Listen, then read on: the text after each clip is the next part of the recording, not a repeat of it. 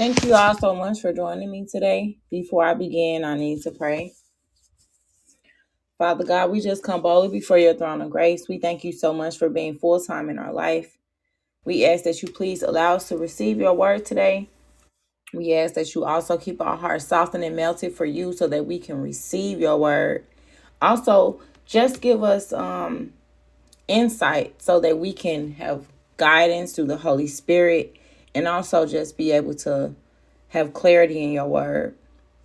God, we ask that you just confirm things for us, that you will show us your plan, will, and purpose for our lives. And also, just allow us to have discernment in every situation and circumstance, no matter what that may be. No matter what it is, Lord God, give us discernment in every single situation.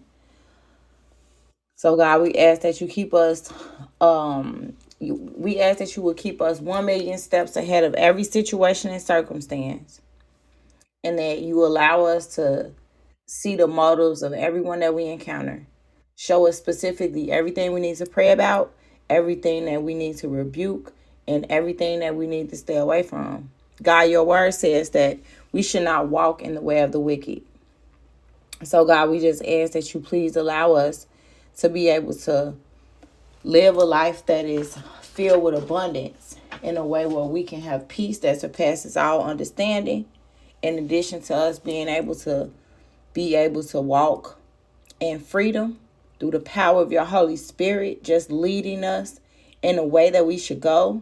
God, let us walk in the path through the gate that leads to eternal life, God, no matter what happens, God. We want to be able to live a life of abundance. We want to walk through the narrow gate that leads to life, God. So whatever that takes, God, we want to please you. We want to satisfy you, God. We ask that you just reshape the things that has been broken and shattered in our lives and just allow us to walk in abundance. God, thank you so much for giving us abundance. Thank you for giving us prosperity. Thank you for giving us the ability to take authority while we're here on earth, God. We thank you for the authority that you've given us through the power of your Holy Spirit. Thank you for the gifts that we receive from the Holy Spirit, God. Thank you, God, for just being trustworthy, for being there, for always listening to us, God. We appreciate you, Lord. We appreciate you, God. So most importantly, Father God, we just want your will to be done in our life. We want your plan to be fulfilled. We want your purpose completed in us, God. So allow us to be able to live in a way where it's pleasing to you and satisfying to you. Let us not just accomplish the goals and plans that you have for us, but let us over exceed those goals. So God, we ask that you just continue to allow us to be able to pray about all things. Reveal things to us so that we can see and know exactly what to pray about. Let us pray about all things, God. And also, we would like for you to just give us a double portion of your love, mercy, and grace, no matter what, God, because we need you, okay? We ask that you continue to influence and inspire us, encourage us, influence our perception, our co-perception, which is also our conscious, God. Just continue to inspire us. We want you to be included in every single choice and decision that we make. So we ask that you continue to influence our consciousness, including our perception, our understanding, Lord, discernment. Just continue to inspire and influence our choices and decisions, God, because we want you included in everything that we do in this life. So, God, we thank you in advance for allowing our decisions to be wise and for us to make informed decisions through the power of your Holy Spirit. Let us perceive things through your perspective and not our own. And also, God, we want you to help navigate our actions and reactions to things.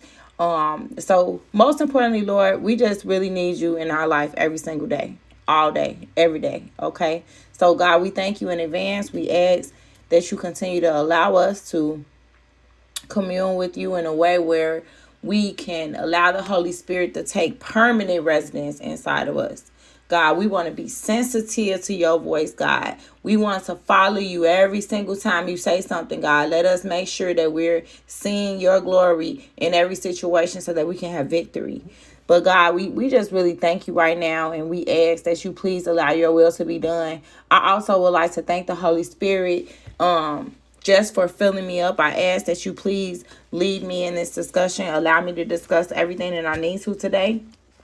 And Father God, we also ask that, we cancel every single word curse spoken against us, and we command it not to manifest over our life, and it will not have a reaping process. Every satanic tongue spoken against us is canceled in Jesus' name. And every tongue that condemns us in judgment is condemned in the name of Jesus Christ. So, God, we just ask that you just please allow your will to be done, not ours or anyone else's, but your will. In the name of Jesus Christ, it is sealed in your atonement blood. Amen. Thank you all so much for joining me today on Law's Life and Health. Let's talk about it. So, today I am back on stereotypes. All right, and we're going to have a somewhat of a succinct discussion about this. There is a lot of information surrounding stereotypes, and I just want to be able to cover like some of the basics. So last week, it was quite interesting, right? I talked about the different types of perception, okay? And so I really want to kind of go over the different, let me just kind of do a brief recap of what we talked about last week. So the different types of perception, you have person perception. This refers to the ability to identify and use social cues about people and relationships. Then you have this social perception, basically how you, are affected by the stereotypes and the generalizations, right? So how people are perceiving you, and that would be considered like a social perception. But that is the direct impact of how they are generalizing you or stereotyping you, okay? And so one is direct and one is indirect, all right? So the direct is the social perception.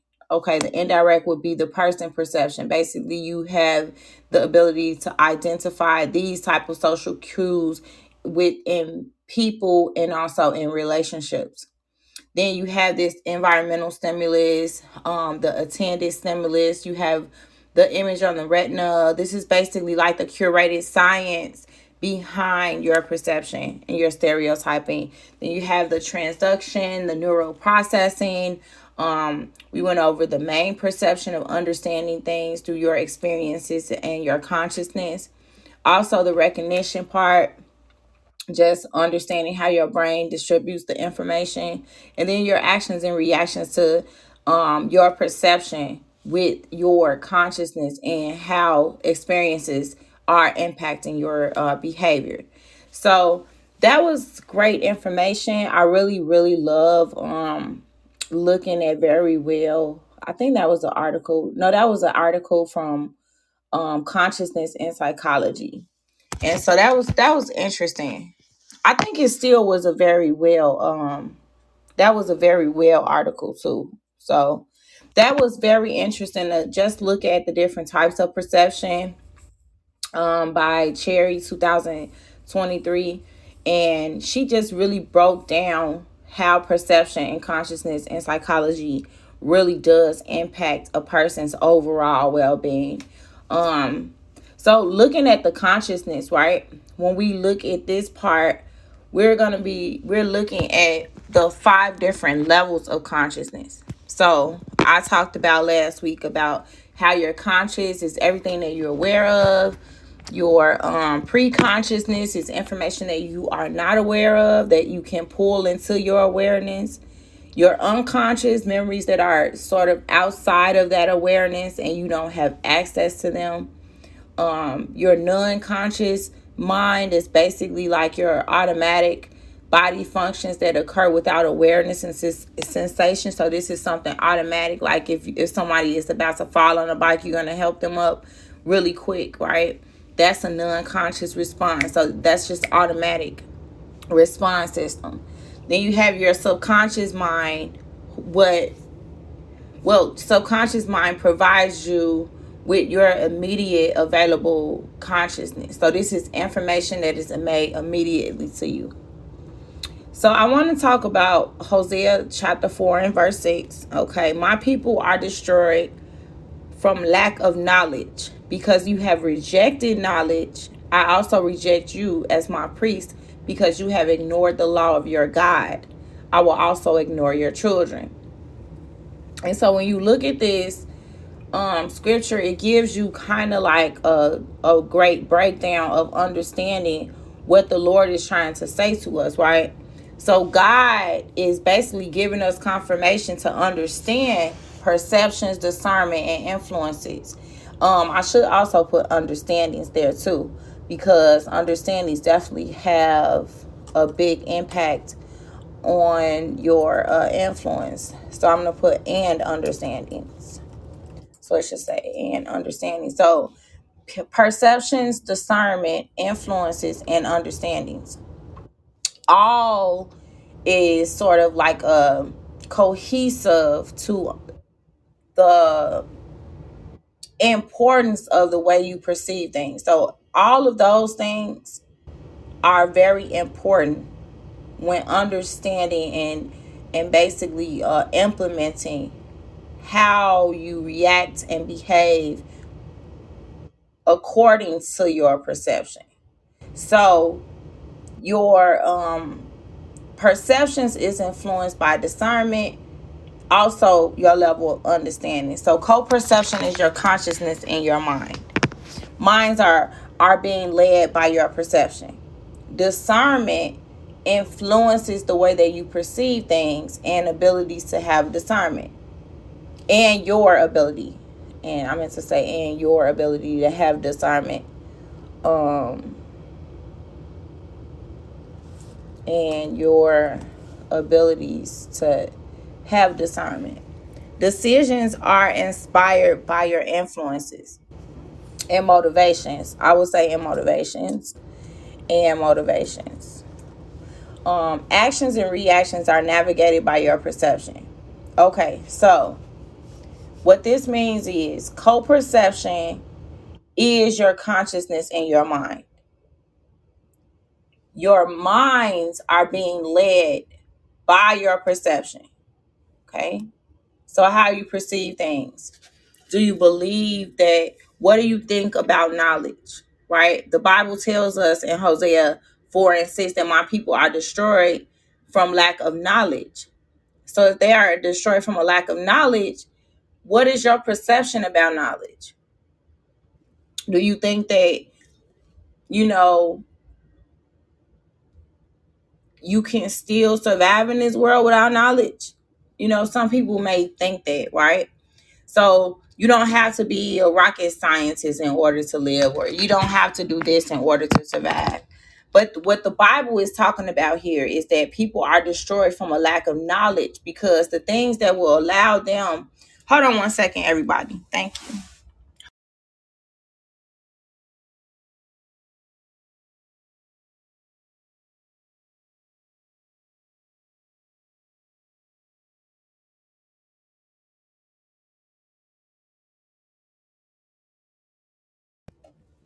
Thank you all so much for holding.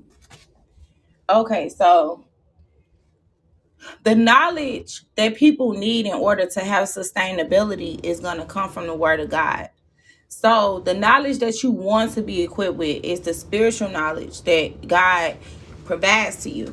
Okay, God gives you access to the Holy Spirit. The Holy Spirit gives you gifts. Okay, so let's look at this scripture. The Holy Spirit gives gifts. Okay. So let's go to the Bible. Let's go to First Corinthians chapter 12. First Corinthians chapter 12. It says, now about the spiritual gifts, the special endowments given by the Holy Spirit. Brothers and sisters, I do not want you to be uninformed. You know that when you were pagans, you were led off after speechless idols, however you were led off, whether by impulse or habits. This is the Amplified Bible that I'm looking at.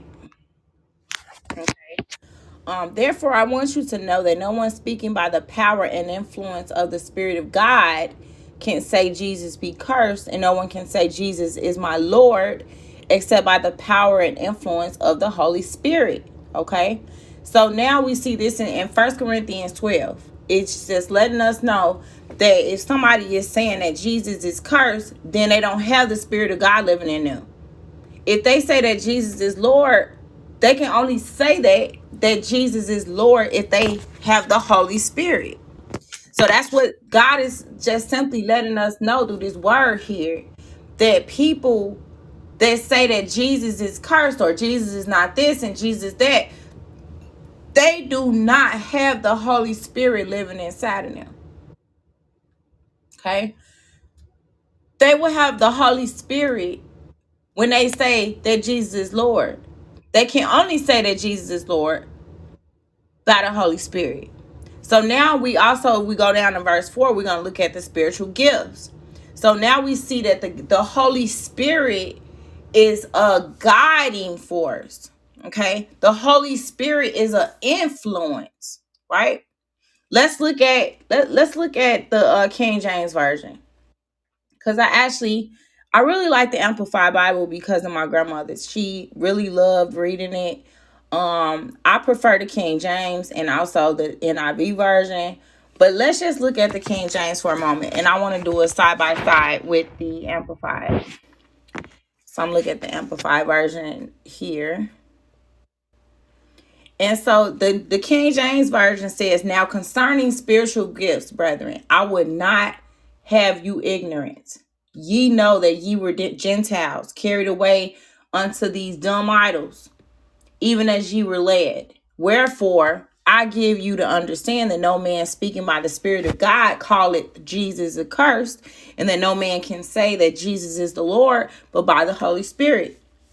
So we see here that people who call Jesus Lord, they have the Holy Spirit. If somebody that says that Jesus is not, or they say something about Jesus that's in contradiction to him being Lord, then they don't have the Holy Ghost.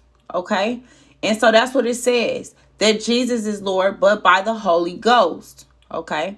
So in verse 4, now there are diversities of gifts, but the same Spirit. All right?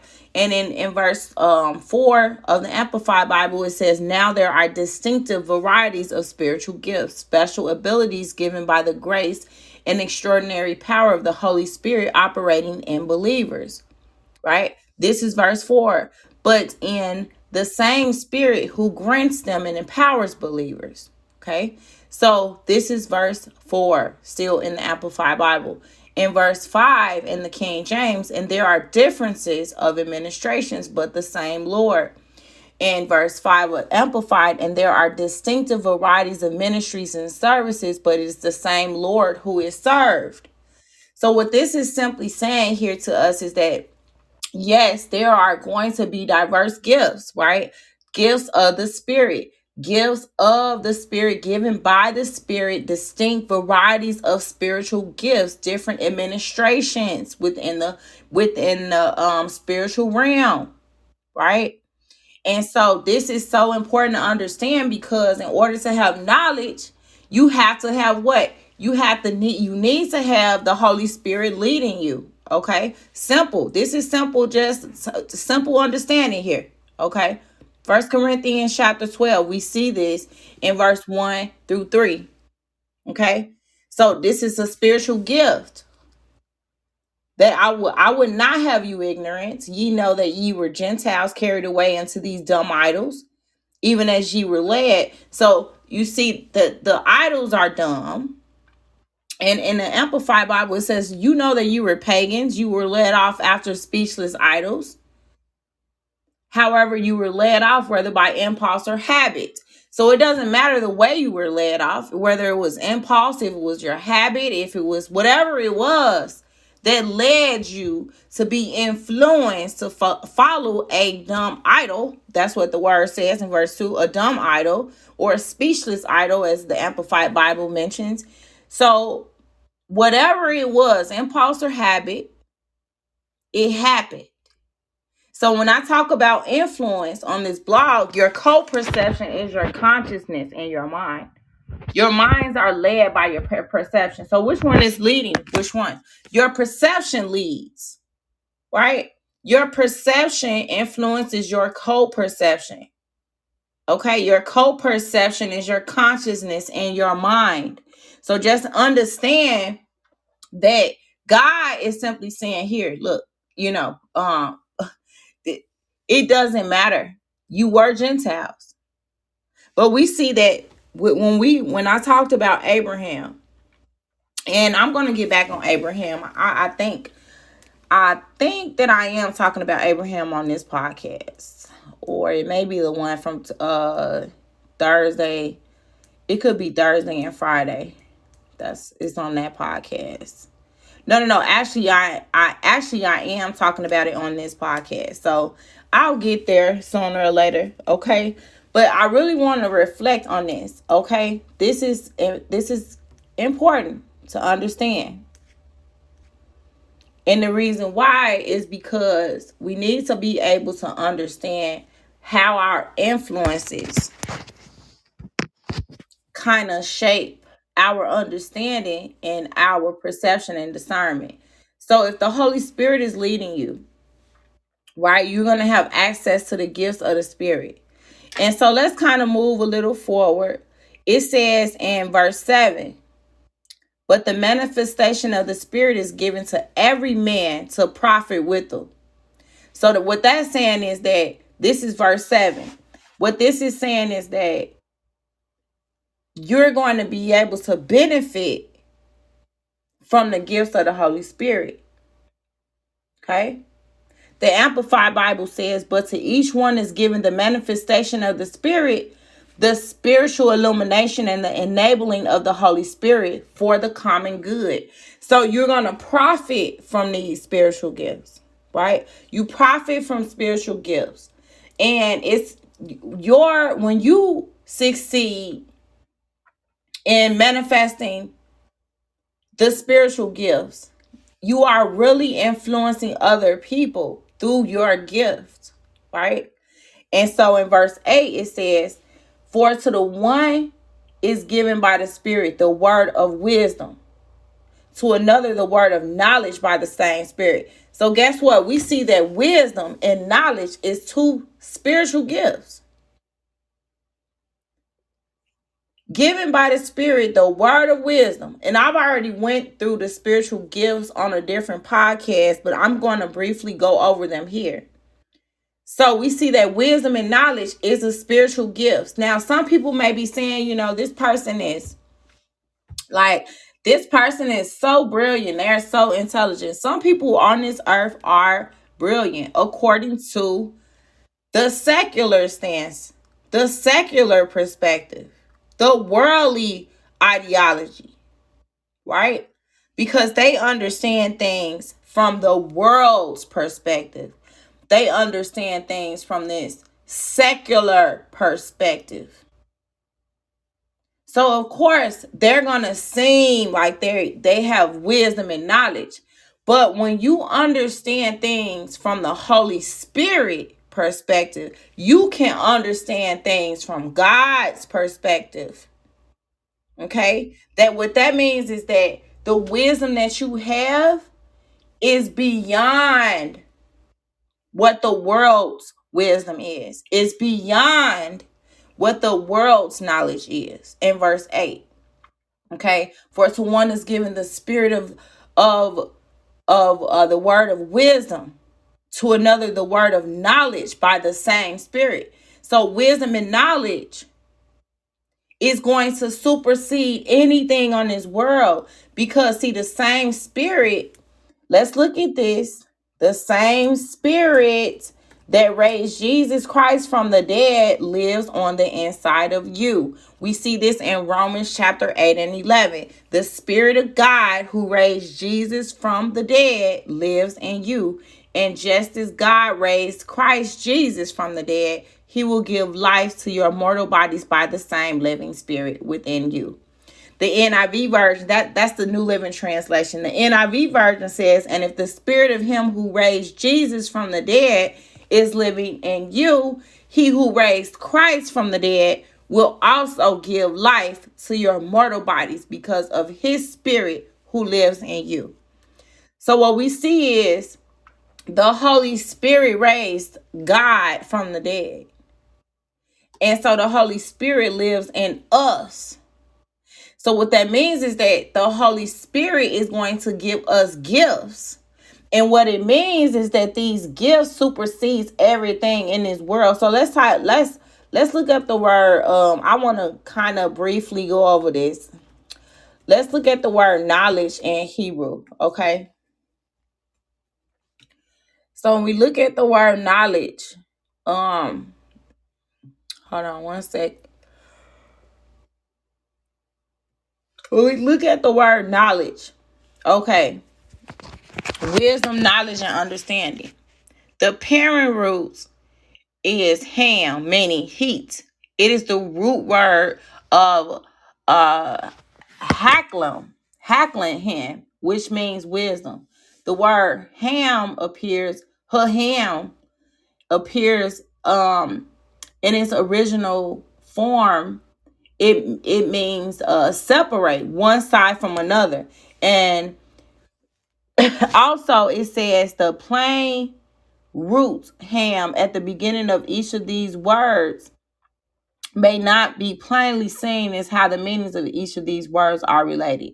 So we have different meanings for this. So understanding, the Hebrew word for understanding is tavum, comes from the verbal root bayin, meaning to understand. But the deeper meaning of this word can be found in a related verbal root, banah, which means to build. So in order to build or construct something, one must have the ability to plan and understand the process that is needed. This is the idea behind the verb bahim and its derivative, noun, tavon, to be able to discern the process of construction. So we see that the word understanding in Hebrew means to build, right? The word knowledge in Hebrew is derived from the root word da, which means door, right? So the word knowledge means door in Hebrew. And so what this means is that each letter has more than one meaning, okay? And so the name of the Hebrew letter ayin, from Hebrew meaning eye. So this letter was originally written in the picture of an eye. So basically what it means is to be able to see. So it is derived out of this parent root and carries the same meaning of an intimate knowledge. This verb is commonly used as a reference to the martial relations of a husband and wife. So knowledge. So God is giving us a connection with him through knowledge. Knowledge, okay? So knowledge is what? Door. It means door or opening, right? God is opening up a way for us to learn and how to understand him. So that is what it means. And when we think of wisdom, we just have to really think about separating of water, right? It means heat. It's separating. It's a separating of water. It is applied to water. We have evaporation or a separating of water. So wisdom is the ability to understand that this is this way and this is that way. So part A will be this and part B will be that. Some people when they're secular, they're going to intertwine. A and B need to go together in order to get C and D. But wisdom is saying, no, it is separated. This is the way that it's supposed to be. And so in order for us to fully understand God's word, you want to make sure that you have the Holy Spirit living on the inside of you. You need the Holy Spirit living on the inside of you. It doesn't matter about what people think or what they saying. It matters about what the word of God is saying. God is saying that my people are destroyed from a lack of knowledge. That means that they don't know how to separate or divide the word of truth. Let's look at this other scripture. Let's look at this other scripture. Okay? Because God wants us to be able to divide the word of truth. 2 Timothy 2:15. Do your best to present yourself to God as one approved, a worker who does not need to be ashamed and who correctly handles the word of truth. So it's all about how you handle the word of truth. Some people, they don't know how to accept the truth. And so people are destroyed for a lack of knowledge, for the simple fact that the knowledge that they need in order to sustain in this world, instead of them sustaining in a way where they can have peace that surpasses all understanding, they're sustaining without the peace. Without the peace of mind. They're sustaining without the freedom. They're sustaining in this world but without love. They can sustain, but they walking in bondage. They're sustaining, you know, with paying the bills, but they're struggling. They're sustaining in their marriage, but their spouse is always cheating. So they barely on a limb in their marriage. So what God is saying here is that, look, my people are destroyed because of a lack of knowledge. The lack of knowledge part is they don't know how to separate the waters. They don't know how to separate the truth from a lie. The deception. It's all about perception. It's all about having discernment, influences, and understandings. So just going back here to First Corinthians chapter 12, we see that there are two separate gifts, wisdom and knowledge. See, of course they're going to overlap, but what if you just have wisdom? You have wisdom where you can separate, divide the truth, right? Separate the waters. But what about other things, right? Do you have the ability to have, knowledge? You have wisdom, but do you have knowledge? The knowledge that will lead you into the right doors, that will lead you down in the path of righteousness, that will lead you to have a peace of mind. Yeah, you know what the truth is. You know all the problems that's going on in your life, right? You have the wisdom to discern the bad people from the good people. Yes, you have the wisdom to do all of these things, right? But do you have the knowledge to be able to know which door to close and know which one to open? See, because you can have wisdom. You know which friend is a good friend. You know which one is not. You know who belongs to God. So now, what door are you going to walk in? The knowledge. You need the gift of knowledge. Everyone isn't going to be equipped with all of the spiritual gifts. Some people do have all of the spiritual gifts. But it's just like, if you were to look at parenting. There are so many kids that some kids learn slower than others, and some kids are much more advanced than others, right? And so, like, some, you could say, okay, well, I think it's time for you to get a driver's license. And maybe to your other kid, it's like, no, you need to go through driver's education a little bit longer, right? And so the way that the gifts of the Spirit is going to work is, see, the God allows the Holy Spirit is the one who gives you gifts. So the Holy Spirit is the one that resides in you. So the Holy Spirit know what level you are on. as far as your maturity, because see, remember the word perfect in Hebrew means tam. It is Strong's number 8535. And what it means is to be mature in thought and action. So you're mature in thought and action. So the Holy Spirit is going to know how mature you are. See, the Bible talks about some in Matthew, I believe it's in Matthew 24 or Matthew. Let me check. Hold on one second. Let me pull this up.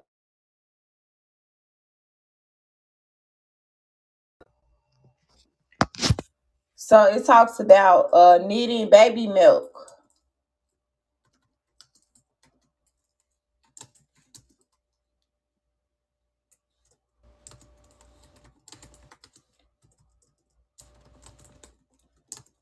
Okay, so instead of teaching, you're still needing baby milk. Still needing baby milk, right? And so God, we can turn to where is this? Is in First Corinthians chapter 3. I fed you milk, not solid food, for you were not ready for it. And even now you are not yet ready. So we see that this is in First Corinthians chapter 3, verses 1 and 2. So, but I, brothers, could not address you as spiritual people, but as people of the flesh, as infants in Christ. I fed you with milk, not solid food, for you were not ready for it. And even now you are not ready, for you are still of the flesh. For while there is jealousy and strife among you, are you not of the flesh and behaving only in a human way?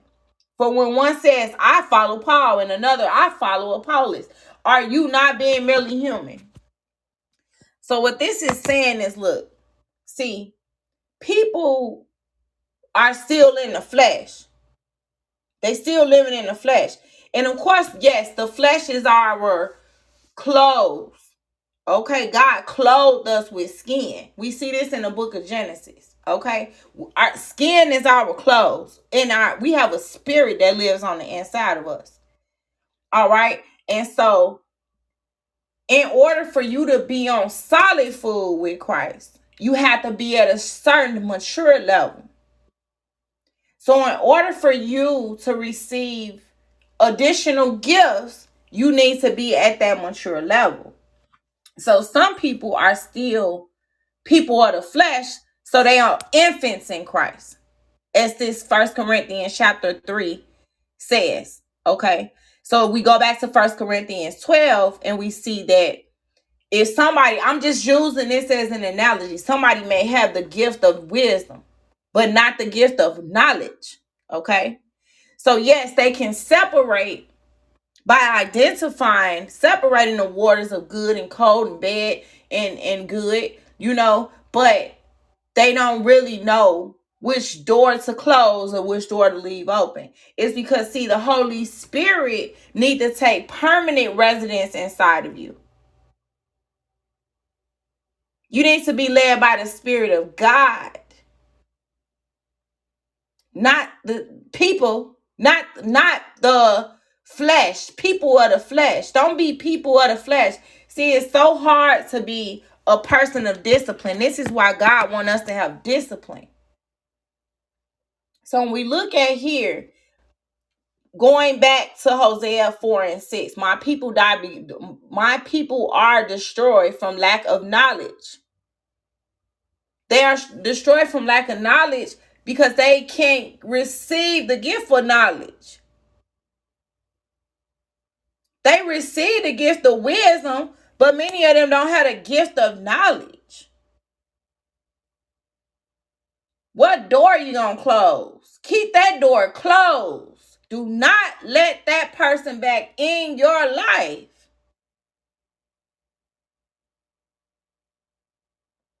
Keep the door closed.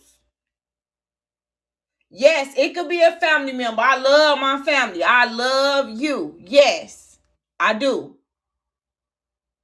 But see, you know, cousin, I love you so much, but I love the peace that God has given me.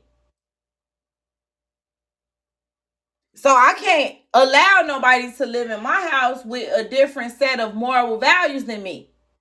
I'm living a certain life, right?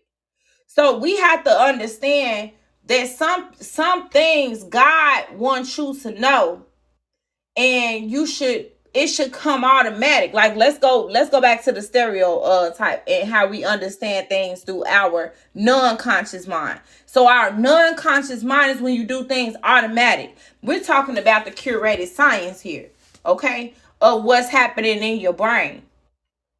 So I like to go back and understand the science too, but I love understanding a spiritual perspective.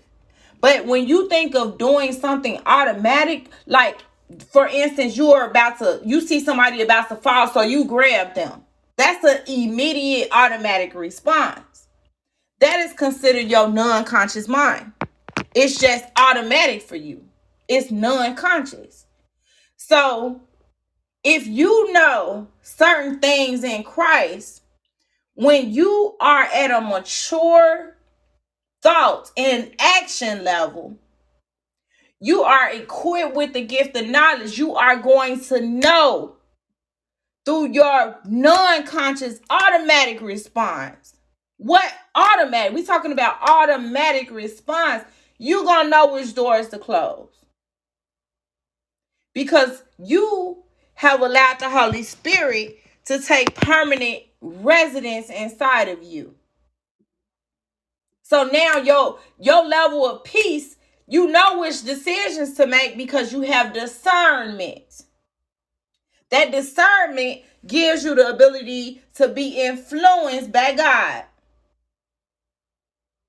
That gives you an understanding to broaden the scope of your perception.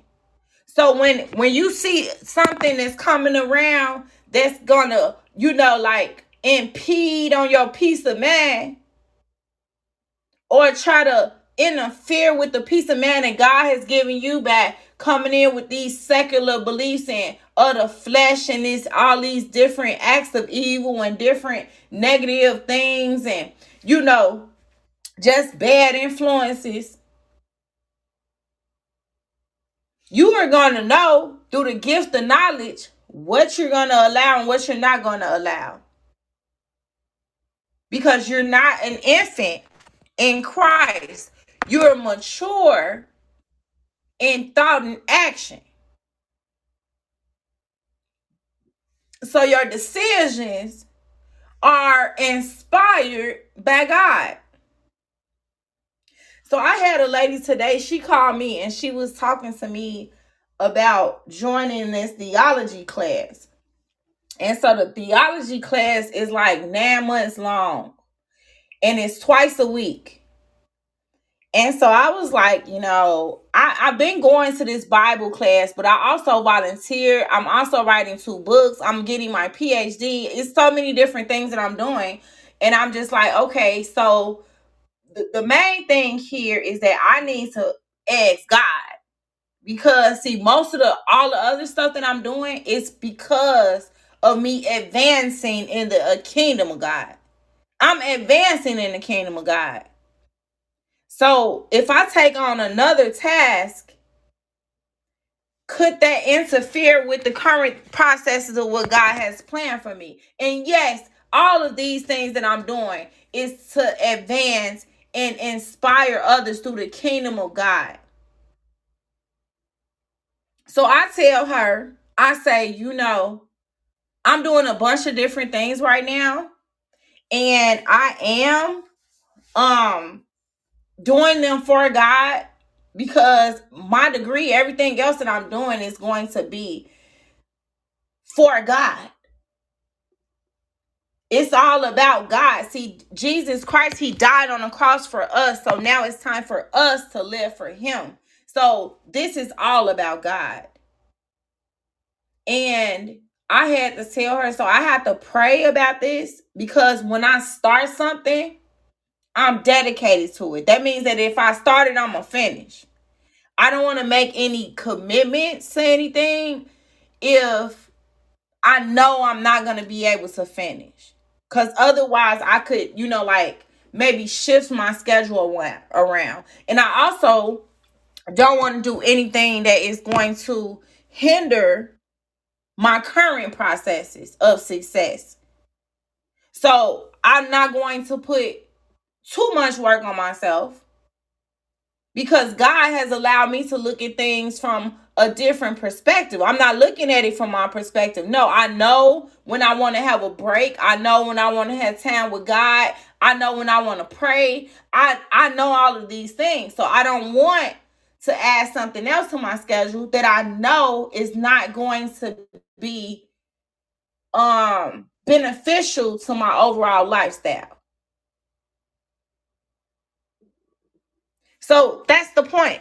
The point of the matter is that when you are living for God, you want to make sure that you're analyzing your choices and decisions, and you saying, okay, God, you know, I know that this is very inspiring. I would love to do this.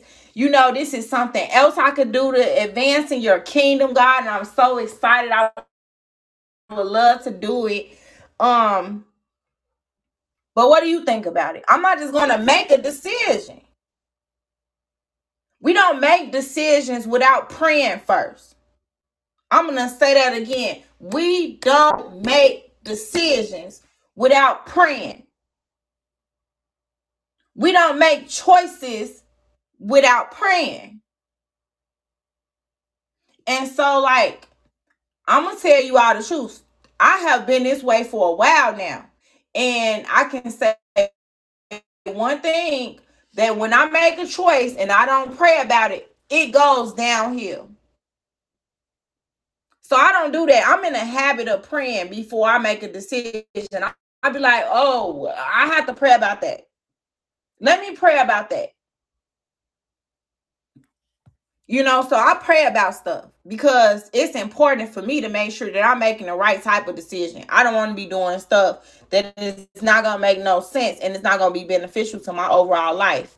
So it's important to make sure that whatever you're doing in your life and whatever choices and decisions you're making, are you praying to God about them? So like, for instance, I want to move, right? I already prayed to God about this. And where I want to move to is like really tropical, right? It's warm, it's nice, it's gonna be quiet, you know, like, you know, just a bunch of more spaces. I like to have space in between houses, you know, like I don't like my house to be so close to other houses. I like to live like, if my house is on a corner, like my house will have a whole corner section. You know, that's the way I like to have my house situated. I like to have privacy. I like, because sometimes, like when I'm doing my podcast, I know my voice is a little elevated. And also, I just want to go somewhere. Like, I love exploring. I don't like staying in one place at the, you know, all the time. I like to be able to move. So there's luxury in renting, okay? Because you get the option to get up and go whenever you want to. You can go. I'm not obligated to a house. I'm not subjected to this one spot like I'm a tree. I can go and move. So God has given me the ability to do that. And so before I choose to go, I have to find me a church. So I'm not just going to move somewhere without thinking about, well, where is the house of the Lord that I'm going to? That's important for me. And so, like, when I moved to Memphis, it was nice, but I found a church before I came here. I was looking online. I actually had found like 3 different churches within the zip code that I was moving to. So now the next place I'm moving to, I've already found a church in the vicinity where I'm moving. And that's the point. Like, now I don't go to church in Memphis anymore. I have been going to online church, and I really do not like that because I like going inside of the church. So that is going to change, and I'm going inside the church. I like going to church every single week. So I haven't been inside the church in a while now. So I need to go inside of the church and not just online, because when you go in person, you know, you can feel it. The presence is different. It's just like if you see a plant, if you look at a plant, you can't tell if the plant is real from looking at it on TV. You have to go and look at the plant in person to make sure, is this plant real? Yes, you can feel the spirit, but at the same time, it's good to be in person. So I want to be in person in church, okay?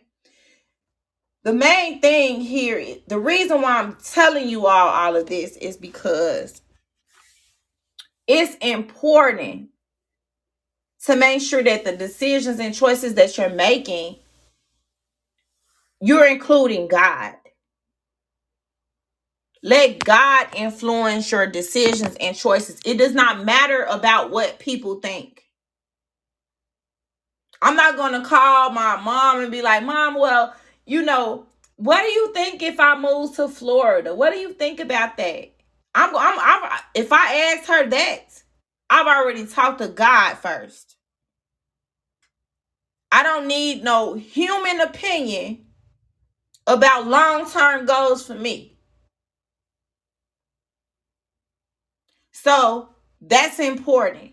And we need to get into the habit of encouraging each other to do that. Like, okay, you want to move on this side of town, but what church are you going to go to? Well, what job? How is it going to be convenient to your traveling back and forth, your commute to and from work? Let me explain another thing. I did not know. Thank you, Holy Spirit, for leading me into this discussion. But I didn't think I was going to be talking about this today. Okay, because I really want to talk about how your influences can impact the way you stereotype and perceive things. Okay, your perception not only just influences your stereotypes, but it's going to influence everything else in your life. Okay, it's going to navigate your actions and also your reactions to people. Your perception is basically everything, your discernment, how you're viewing things. Let me explain this one. Let me give you all this example. So when I was younger, like I literally will never, ever take a job that's more than 30 minutes away from my house. Ever. So I had jobs offer me over $100,000. And I would say, no, the commute, that commute isn't substantial for me. That's not going to work for me. I can't do that. It's too far. Well, it's only about 45 minutes. No, it's out of my comfort zone to and from work. I don't want to travel more than an hour to work. 30 minutes is my max time. 30 minutes. If the job is paying $80,000, that's what I'll take. I'm not the other $20,000 to travel an extra 30 minutes is taking time away out of something else that I could be doing. So it's all about the perception. I'm telling the truth. Like this is how I am. God has allowed me to set goals for myself. You want to make sure that you know your worth, know your position in Christ. Because the power of influence is very important. It can be contagious and very harmful to your life.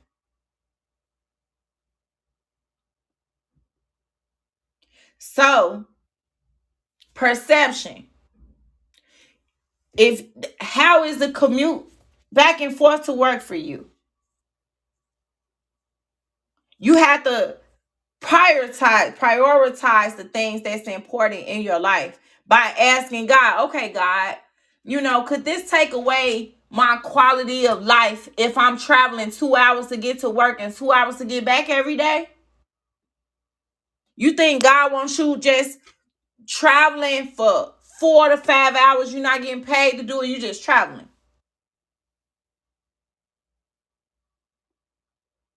You know, God wants us to utilize more of our brains than what we use. But you can't utilize more of your brain than what you're using if you are people of the flesh. See, the only way to get beyond that is in First Corinthians chapter 1 in verse 8. For to one is given the Spirit the word of wisdom, to another the word of knowledge by the same Spirit. So, yes, some people think that it is extremely intelligent to travel 4 hours to get to work, 2 hours there and 2 hours to get back, because they're making over $100,000. But if you look at the cost of commute and then you calculate the time depreciation and then you calculate the lack of sleep that you receive, then overall your opportunity cost doesn't even equate to those 4 hours a day.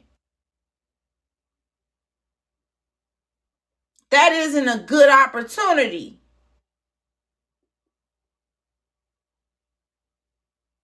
So you would be better off if you were making $80,000 a year, right? And able to get to work in 20 or 30 minutes. Now you're cutting your time down an hour and 30 minutes, an hour and 40 minutes each way. So that's over 3 hours that you're getting back of your time. Imagine what you could do with that. Over 3 hours a day, about 3 hours to 3 hours or 20 minutes a day. So all I'm saying here is this. With the gift of the Holy Spirit, you get the gift of wisdom and also the gift of knowledge. When you're at a mature level of thought and action.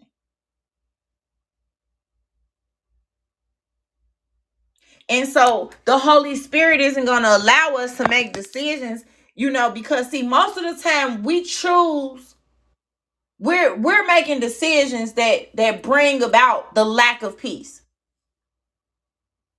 You made that decision. Did you include God in your choice? Like, I know for sure that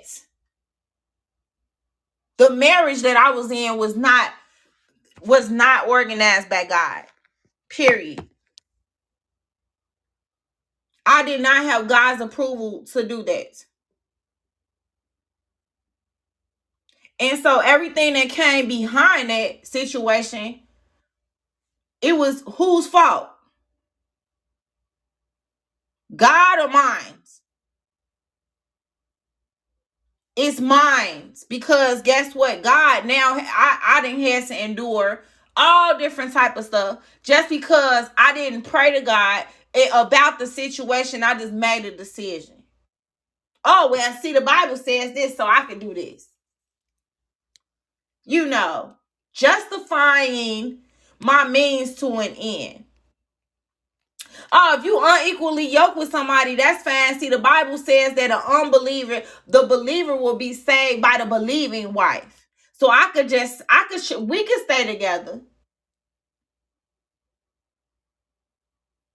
Justifying it.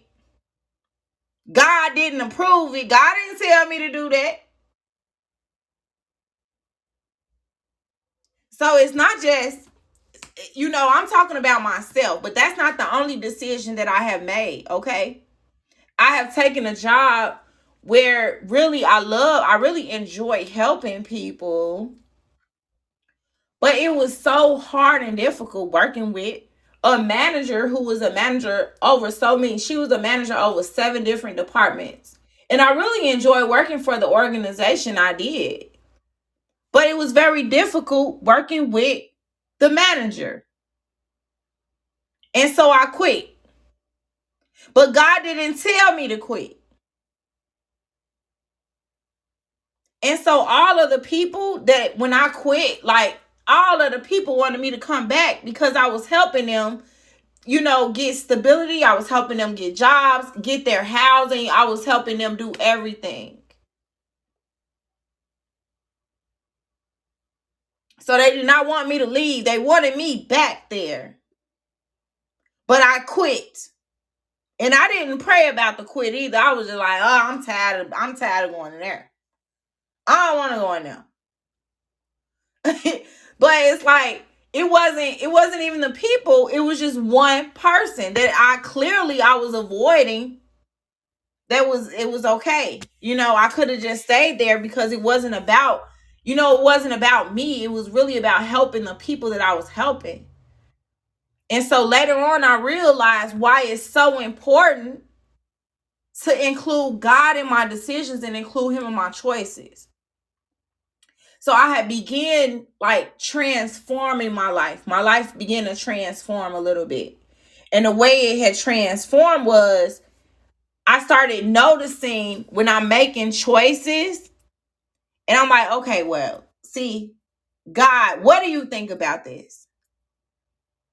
God, what do you think about that? I started talking to God about situations and circumstances in my life. So now I was like, okay, so I do grant writing, right? I actually can get grants for people. I can also get vendor license for them to get contracts with the state. And so like any type of business level, I do business a consultation for people. I'm like a Renaissance woman. I can do it all, okay?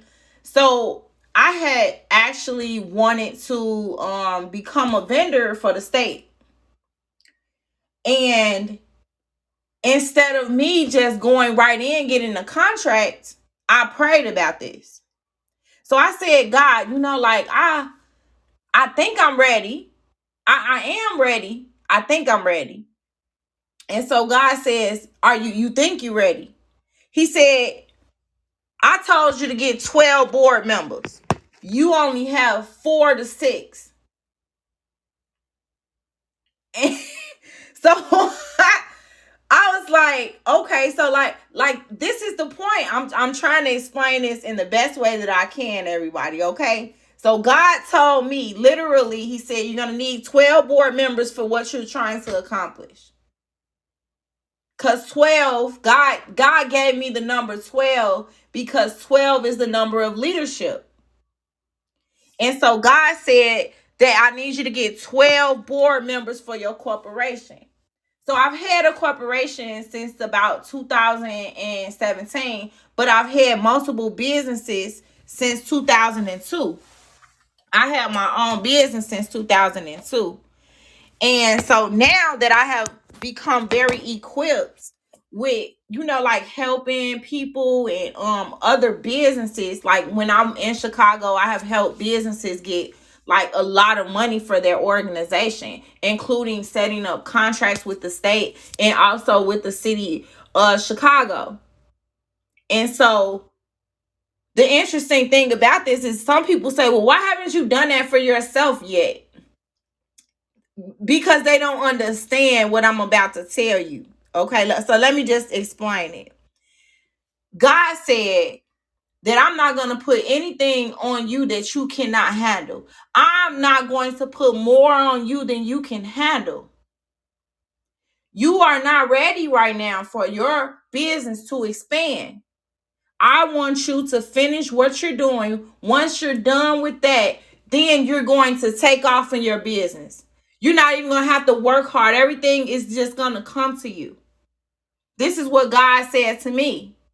So I'm sitting like, okay, God, well, like I know I could get this money for my storefront and everything from the, I could go and apply for grants and I could, you know, set up my community center and just pick out a location and get donations and different, set up a campaign. I know how to do all of these things. But God said that you haven't selected your board. You're not ready for that yet.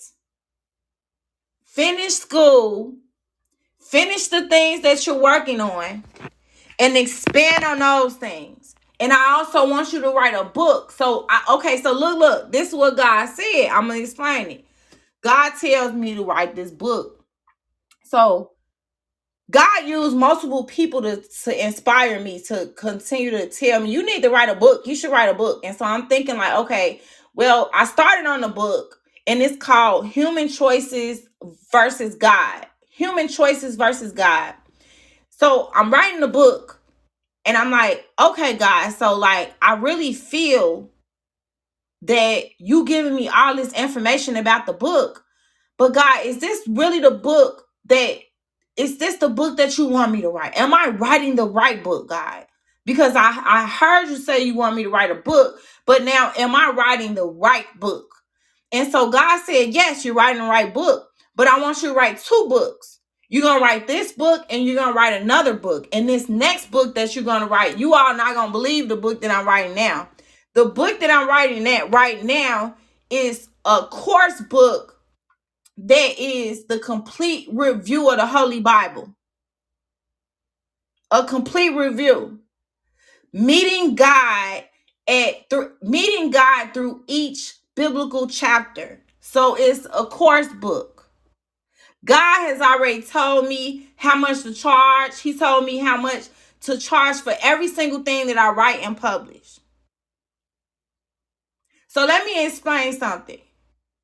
When I am done, God said that he has more things planned for me. So it doesn't matter about what the enemy may try to do. It doesn't matter about you. Like, I feel like I have been censored. And I don't talk about this, but I'm talking about it now because it's what God wants me to talk about. So I get censored many times on social media, specifically on LinkedIn, on a lot of different social media outlets where I may post something and then I'll have like thousands of impressions and views and then they'll automatically go down. They'll go down. I don't have nothing on there. And so like God told me, he says, I don't want you to focus on the impression or the likes or anything because guess what? The audience are seeing you. So the word, he says that my word is going out and accomplishing that which it's supposed to do. So you don't be concerned about that. I want you to keep staying focused on what you're supposed to do. I want you to keep up with the discipline. I want you to keep posting. I want you to keep working hard. I want you to keep doing all of the things that you're supposed to do. This is what God is saying. He's not only just saying that to me, he's saying that to you all too. Keep doing what you're supposed to do. Keep doing what God wants you to do. Keep focusing. Keep praying to God. When you pray to God, don't just keep praying. Give God praise. It's like if God has given you everything you asked for, and then you just keep on asking him for everything he has given you already. Well, God, I need a job. I need this. I need that. God has given it to you already. If you ask me for $25 and I give it to you, what's the next thing do you say? Thank you. So when God gives you something, it doesn't matter if you can see it or not. I thank God every single day. Let's thank God every single day. And let's pray for each other to have the courage to praise God every single day, even when you're tired, no matter what you're doing. Praise God every single day if you can. Because when God has given you what he wants you to have, all you need to do is thank him after that. And it don't matter what it may look like on the outside. It's opportunity that nothing that the enemy can do to prevent or stop God's plan or will or purpose in your life. Period. So, like I said, when it comes to perception, your perception is being influenced by either your flesh or by the spirit. So if you have stereotypes about people, and it is influencing your actions and reactions and navigating your perception, you need to just pray to God. God, take away this stereotype that I be doing, God. God, take away me gossiping about people. I don't want to be gossiping about nobody, Lord. I don't want to feel like that about him. I don't want to feel like that about her, God. But thank you for showing me. Show me exactly what I need to pray for them. God, thank you for inspiring my life. Thank you for being my influence, Lord God. Thank you for encouraging me. Thank you for motivating me. So I'm telling you the truth. We have to come together as children of God and understand that it doesn't matter about, like if you believe, you have to believe it. It's not if, it's you must believe. Somebody else can't believe that they can believe for you, because you got to think about all the people that got healed when Jesus was on earth because of somebody else. You got the men who was on top of the roof. They was on top of the roof and dug a hole on top of the roof to get to Jesus, so their friend could be healed. They had faith. So because they had faith, their friend was healed. Right? So we see all of these different things in the Bible where it shows that it does matter what company you keep. It do matter about the friends that you have. It does matter. So if you even go to 2 Peter 2:20, it says, "My people are destroyed for lack of knowledge. Because thou hast rejected knowledge, I will also reject thee, that thou shalt be no priest to me. Seeing thou hast forgotten the law of thy God, I will also forget thy children." See, the Bible continues to talk about knowledge. So the Greek word for knowledge in the above scripture is Strong's number 1922. And it's epignosis, which can be pronounced as epignosis. And it's defined to have full discernment and acknowledgement. We saw the other Hebrew word for knowledge. It means door. So depending on what scripture you're reading, this is 2 Peter chapter 2 and verse 20. It could mean something different. For instance, the word perfect has 9 different meanings in the dictionary, but has 23 different meanings in the Bible. So we need to be able to understand and have that knowledge through the gift of the Holy Spirit. Let's look at First Chronicles chapter 22 and verse 12. "Only the Lord give the wisdom and understanding, and give thee charge concerning Israel, that thou mayest keep the law of the Lord thy God." So what we see here is in the Old Testament, which is in Hebrew, right? This is during the time where it was just people that were under the law. So the New Testament is with Jesus coming, Jesus' return. So when Jesus comes on earth, it's a new set of different rules, because guess what? Jesus allows salvation to occur through his blood. So his sacrificial death. So when he dies on the cross and he's crucified, that is called a sacrificial death. He sacrificed his life on the cross for us. And so what that means is that through his blood, we receive salvation. Through his blood, before we receive salvation, we have faith in God, and our faith gives us grace in him. So the grace that he gives us is sufficient enough for us to receive salvation. So through faith, we have grace. The grace of God is sufficient enough in our lives to give us salvation.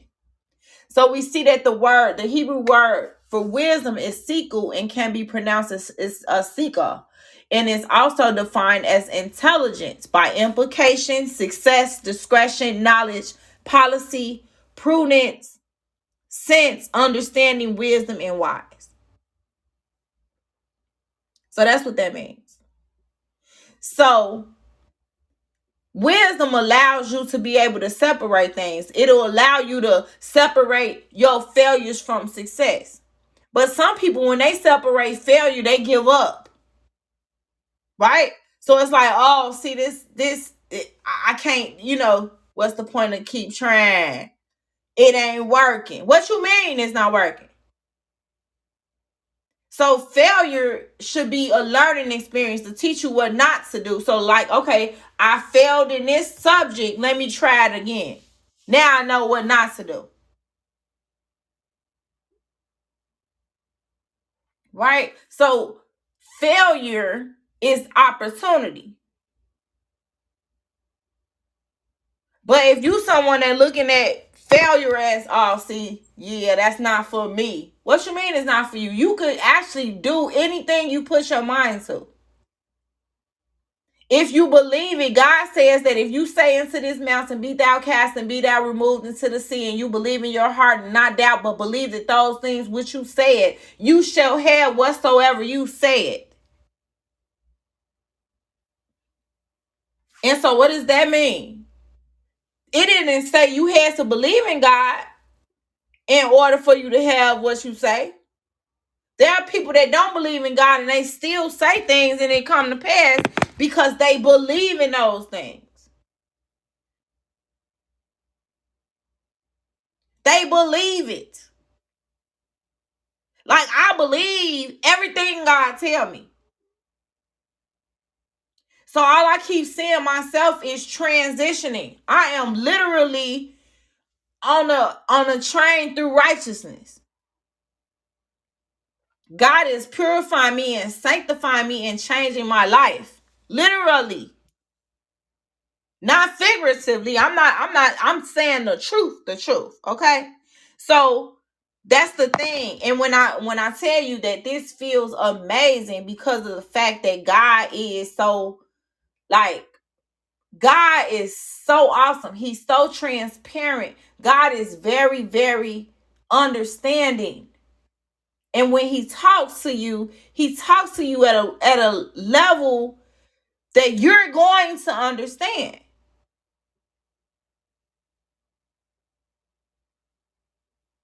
He explained it exactly the way, like, it just clicked, like, right there and there. It's automatic. Oh, God, that's what you meant. Okay, so it's going to take me a little time to get my board members. But guess what? When I do, guess what? I'm taking flight. But in the meantime, God said, look, I'm going to bless you in front of your enemies. There is nothing that your enemies can do to you. It doesn't matter about censoring. It doesn't matter about what they try to prevent. It doesn't even matter about the first book that you tried to write. This book that you're writing for me, nobody and nothing will stop it. Nobody or nothing will stop it from getting published. God said it. I said, okay. So I had to pray for my enemies. So in Matthew 7 in chapter 1, it says, judge not that ye be not judged. The reason why I don't like judging people like that, because I kind of get, because of my fear of God, I am afraid of God. Okay. And so I be feeling like if I'm sitting here being super bogus with somebody and I'm like, oh, see, you shouldn't have did this and you shouldn't have did that. I have to really look at myself at that moment and say, okay, look, I have to slow down and not be putting myself in a position to get judged, okay? Because when you judge, you will be judged. So the Hebrew word above for judge can be defined differently according to two Strong's Concordance. So I wanted to point this out, all right, because this kind of was nerve-wracking, and God had me pray about this situation, and I really did pray to God and got on my knees and prayed to God about this, because this is something that is very serious, and I've noticed it, and so God, when God shows me something, it's important to pray about it. So I took a series of different screenshots, and I just want to let you all know how somewhat divided the concordance is, okay? But I'm going to pray about that with all of you all so we can get that finished, okay? God is already in the process of taking care of that. So wherever two or more agree, just go ahead. Let us all agree in prayer that God, works this out. But so there's two different type of concordances that I use. One is through Bible Hub and the other one is through the Strong's Concordance.org. And so the word judged in the Strong's Concordance is 8199 and it is pronounced Shaphat, right? And so this is a simple and user friendly one, right? And so we're looking at the word judged, okay? They mean two different things according to the Strong's Concordance and also Bible Hub. And I want to show you all this. So in Bible Hub, they have a very simple and user-friendly type of software. So we see that the word judge means acting like a judge. Already he is acting, argue our cause, decide, defend, deliver, dispense, entered into judgment,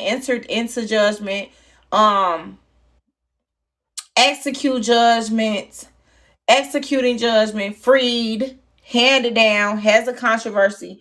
So it has multiple different meanings, right? But they all mean the same thing, and that is judged, right? So on the Strong's Concordance, since we were just looking at Matthew chapter 7 and 1, you have to click on where it says Matthew chapter 7 and 1. But since that has an asterisk next to it, so next you have to click on the highlighted area that shows Matthew chapter 7 and 1 because the asterisk next to it does not have a number. So it doesn't have a lex number or a lex word. So you have to find it in a different location. So then you have to click on the fourth tab to the right that says dictionary. So once you click on the word judge, you click on the scripture, then you click on the word that you're trying to find. And so this scripture actually does not have a definition for the word judged. Okay? They're only giving you a definition for the word judge. So now when you click four tabs over to where you see dictionary, now you can view the definition for judge, not the word judged below, right? So the word judge is basically a magistrate or a ruler rather than the one who judges in the sense of trying to cause. Okay, and you can read the definition there. But what I wanted to point out is that it is essential to understand the scriptures from the concordance of either Strong's, okay? So both of these Strong's Concordance are essential to learning the Hebrew translation and also the Greek translation of the Bible. However, we see that the Strong's Concordance make it very difficult to find and understand a word like wisdom. So I have also noticed a few times that some words may change over time with them too. Primarily, since they are considered a dictionary that is in layman's terms, they try to demystify Hebrew and Greek through their lexicon numbers and words. A person would assume that they would make the process more efficient and effective for people to be able to find, right? You would think that. But the definition for judge is not the word judged that was typed into their system. So I typed the word judged in there, as you can see from the screenshot, right? But that's not the word that came up. So you notice that according to the Strong's Concordance, the word judge in Hebrew is shofet, which is slightly different from Bible Hub, which the word judged, which is Strong's 8199, is shafet.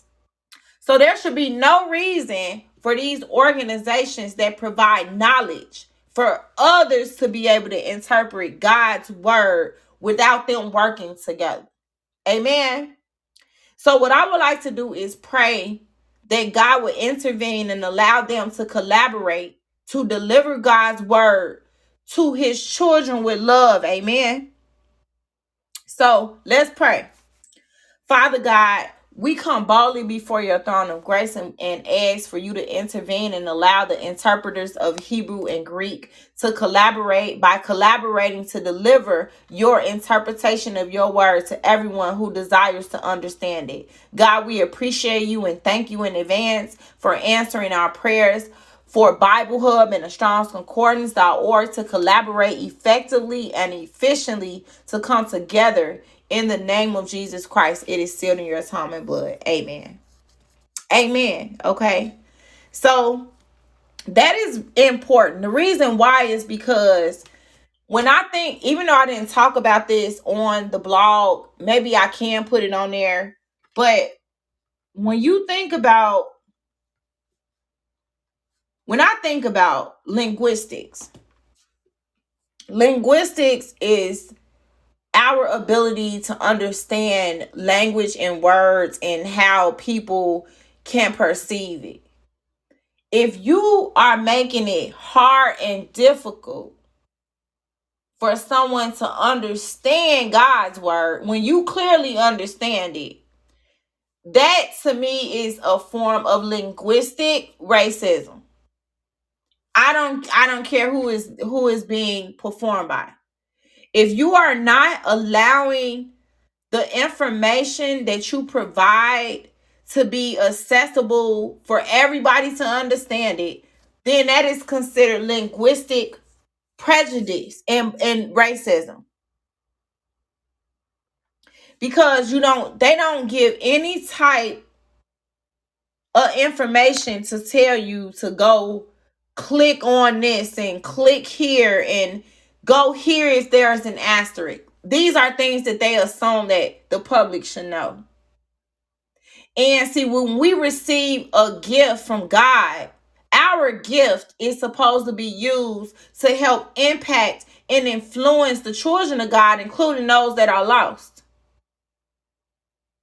So people that are lost are looking for answers in God's word. And if they want to dive deeper into understanding God's word, they should not have to go through these linguistic barriers that prevents them from understanding the complete, full information about Hebrew and Greek. So I really do not like seeing linguistic barriers, right? Because that's another form of social exclusion. And I don't like those type of things. And I think it's unethical and it's wrong and it's not from God. So I think that when we're doing things, we need to make it as efficient as we can. Like Albert Einstein, his famous quote, it says, if you cannot explain it to a 6-year-old, then you don't understand it. So if you're an organization such as the Strong's Concordance and you're not making the process efficient and effective for individuals to be able to research information, then that is wrong. And it's unethical. So I just wanted to point that out. We prayed about it. And so I'm believing that God is going to take care of it. Amen. So let's just kind of move on from that. So let's look at, I want to play a video. All right. But before I do, let's look at this scripture. It's, Acts chapter 20, verse 35. It says, let's see here. Hold on. Okay, so Acts chapter 20, verse 35. It says, in everything I did, I showed you that by this kind of hard work, we must help the weak. Remembering the words the Lord Jesus himself said, it is more blessed to give than to receive. See, It's all about giving. And I tell you something right now, like when I am financially strong, okay, I'm going to outdo everybody on giving. I love giving.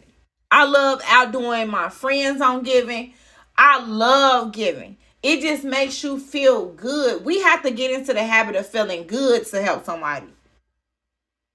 And you know, I think that's mainly because of how I grew up. My family, like, are really, really big givers. Like, we are known in the communities to give a lot. Like, everybody know that, okay? So that's just, I think that's something that is a part of the way I grew up. It's just being someone that has benevolence. So it's all about giving. That's, you know, life is about giving, giving, giving as much as you can. Because when you give, even if it's your last, it doesn't matter. It's not always about financial giving either. You can give a compliment to somebody who may lift their spirits up. Like, they're, you know, you might be the only encouragement that they hear the whole day. That's why when I say certain things to people, they be so ecstatic. When I'm, you know, talking and I'm saying good stuff. Just this past weekend, I had school and I just was complimenting everybody on every single presentation. And I mean, it was really off the chain too. It was nice. And I really, really was inspired just by how, you know, just about the minds. Their minds, the minds of my cohort members, you know, are really in a way to give and to help people. Collaboration, team players, teamwork, you know, all of those type of things really can impact a community. And so I'm kind of glad in a way that we were able to talk about those things. And I was able to compliment everybody, you know, because it's important for you to give out compliments. You may not be able to give out anything financially to anybody, but just compliment them. Pay attention to something. Like, sometimes some people call me and I just be like, do you have any good thing to say? Tell me one good thing that you happy about in life. And these are my friends. Some of my friends that call me. Name 5 good things that you happy about right now in life. Because see, sometimes you have to understand that coming from an environment where people are negative, it can be a hard process to overcome those transition. So you may just be seeing things from a negative perspective. So, you know, it may be difficult for you to see anything good. But if you're waking up every single day, that's something that you could say is good. You woke up today. How are you appreciating today? How can you appreciate the things that God has given you today? What can you appreciate that people in other parts of the world don't have access to? For instance, we have access to clean drinking water, even though many of us don't drink faucet water, right? We also have food. We have heated homes. We have electricity. You know, appreciating the things that you have, that God has given you, and remembering those things. So I wanted to look at some cognitive biases, but before I do, I do have a few minutes before we go, before I reach the 2-hour mark. So I wanted to see if I could play this video. This is 8 minutes long. So yes, I think I'm gonna play this video. So this is a video by a video about unconscious bias. Okay, and let me turn it up so everybody can hear it. And it's about 8 minutes long, okay? So here we go. Stanford Professor of Psychology and MacArthur Genius Grant Awardee, Dr. Jennifer Eberhardt.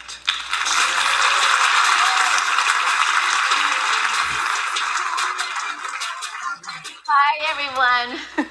I'd like to tell you a story. I'm waiting for Iris to appear. This is Iris, okay? Check Iris out. She's 28 years old, and she lives in Los Angeles.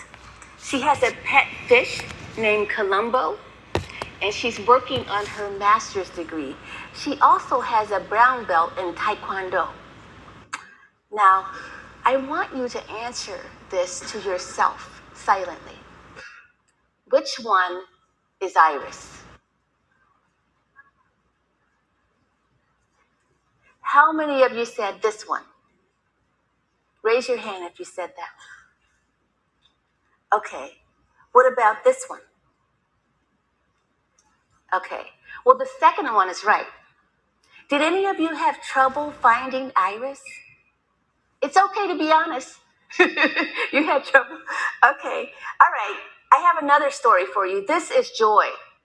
And Joy is 31 years old, and she lives in Boston. She works as an administrator. She has a dog named Willie, and she loves horror movies. Her best friend is her sister, Kate. Now, let's do this again. Which one is Joy? Okay, if you thought this one, you've got the right Joy. All right. And here's the thing. If you got Joy right, there's a better chance that you're Asian. And if it was easy for you to find Iris, there's a good chance that you're white.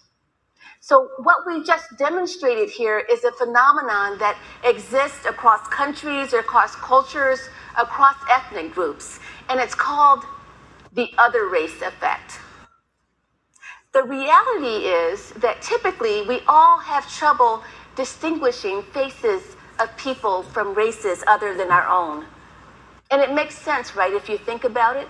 Most of us simply have less experience with faces from other races. We see them less frequently at family dinners, at our primary schools, in our hometowns, and so forth.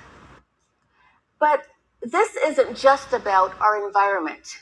The other race effect is actually wired into our brains.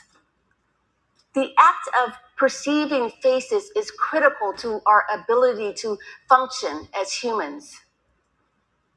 So this highlighted area you see here is the brain's fusiform face area, or FFA, one of multiple places in the bottom back of the brain that helps us to distinguish faces. The FFA helps us to differentiate the familiar from the unfamiliar, the friend from the foe. And over the past few years, working with my team at Stanford University, we've shown that the FFA actually becomes more active, its neurons firing more vigorously when people see faces of their own race. When they see faces from other races, though, the neurons are less active. So what's happening is this. Our experiences are actually tuning our neurons. Our brains are being wired by the people that we surround ourselves with. So it's not just in our minds. It's actually right there in our neural passages, the connections that make it possible for us to categorize familiar, unfamiliar, similar, different, us, them. And this process of categorization doesn't stop at simple identification. It extends to the beliefs and the feelings we attribute and assign to people with certain characteristics. Whether we like it or not, we all carry beliefs and feelings about all sorts of social groups, beliefs that influence our perceptions and our actions, even when we're not aware of it. This is the definition of unconscious bias. It's like the orchestra example Blessing told us about. Now check this out. Take a look at these images. Researchers have found that simply seeing images like this can intensify stereotypes. Seeing a picture of a male police officer, for example, makes you think that men should be police officers and that women should not be. And when our stereotypes are reinforced, even in that simple, subtle way, it can lead women to actually perform differently. For example, let's take another look at Joy. When Joy is subtly reminded of her gender identity before taking a challenging math test, her performance plummets. That's because in the US and in other countries, there exists a stereotype that women are not that good at math, right? Yet when Joy is prompted to think about herself as Asian, her performance rises on that very same math test, right? Same woman, same test, different outcome. That's how deeply ingrained these biases can be. And the thing is this, simply having knowledge of societal beliefs about our group can influence how we perform. We don't have to personally endorse those beliefs. We don't even have to live in a society where those beliefs first emerged. That's how powerful these unconscious biases are. When you think of a lawyer or president, do you think of a male or a female? What about someone cooking dinner over a hot stove? In your mind's eye, when you see a banker, what color is their skin? What about someone in jail? People often say, seeing is believing. But in many cases, believing is seeing. Bias isn't always bad or wrong. It actually helps us to decide to approach the house pet, but leave the wild animal alone. So that's a good thing, right? Yeah, bias, it's a marker of our history. It's a marker of where we've been and what we've seen.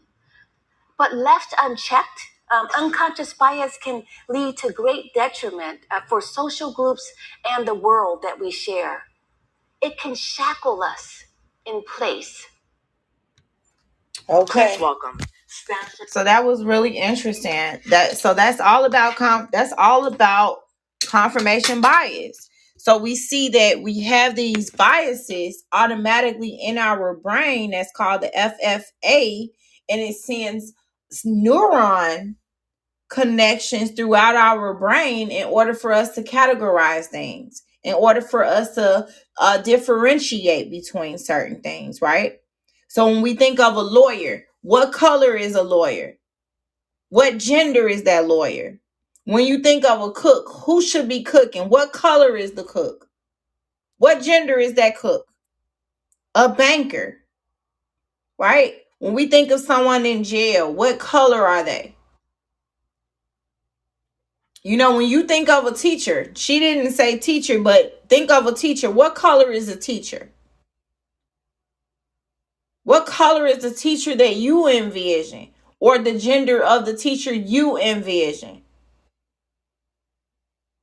So yes, we're going to have these confirmation biases, because these are biases that allows us to be able to know how to make decisions to keep us out of trouble. So for instance, instead of you speeding, you don't speed. Instead of you stealing out of the store, you don't do that just because you saw your friend do it, right? Because your friend doing it is like, okay, well, see, is that telling you that that's okay for you to do it?